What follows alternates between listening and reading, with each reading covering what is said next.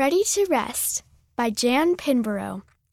Having a good day starts with getting enough sleep the night before. Here are some tips to help you wind down and get a good night's sleep. Make your own routine. Turn off bright lights, phones, tablets, and TVs to let your brain know it's time to rest.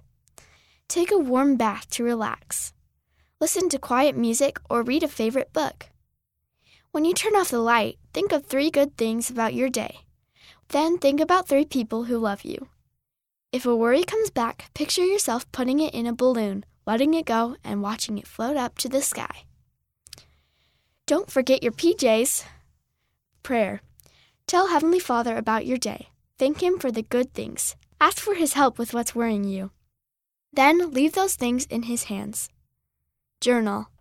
Writing about your day can help clear your mind. Write something you're grateful for or something nice you did. Think about those as you fall asleep. Scriptures. Read for a few minutes to focus your mind on Heavenly Father's love for you.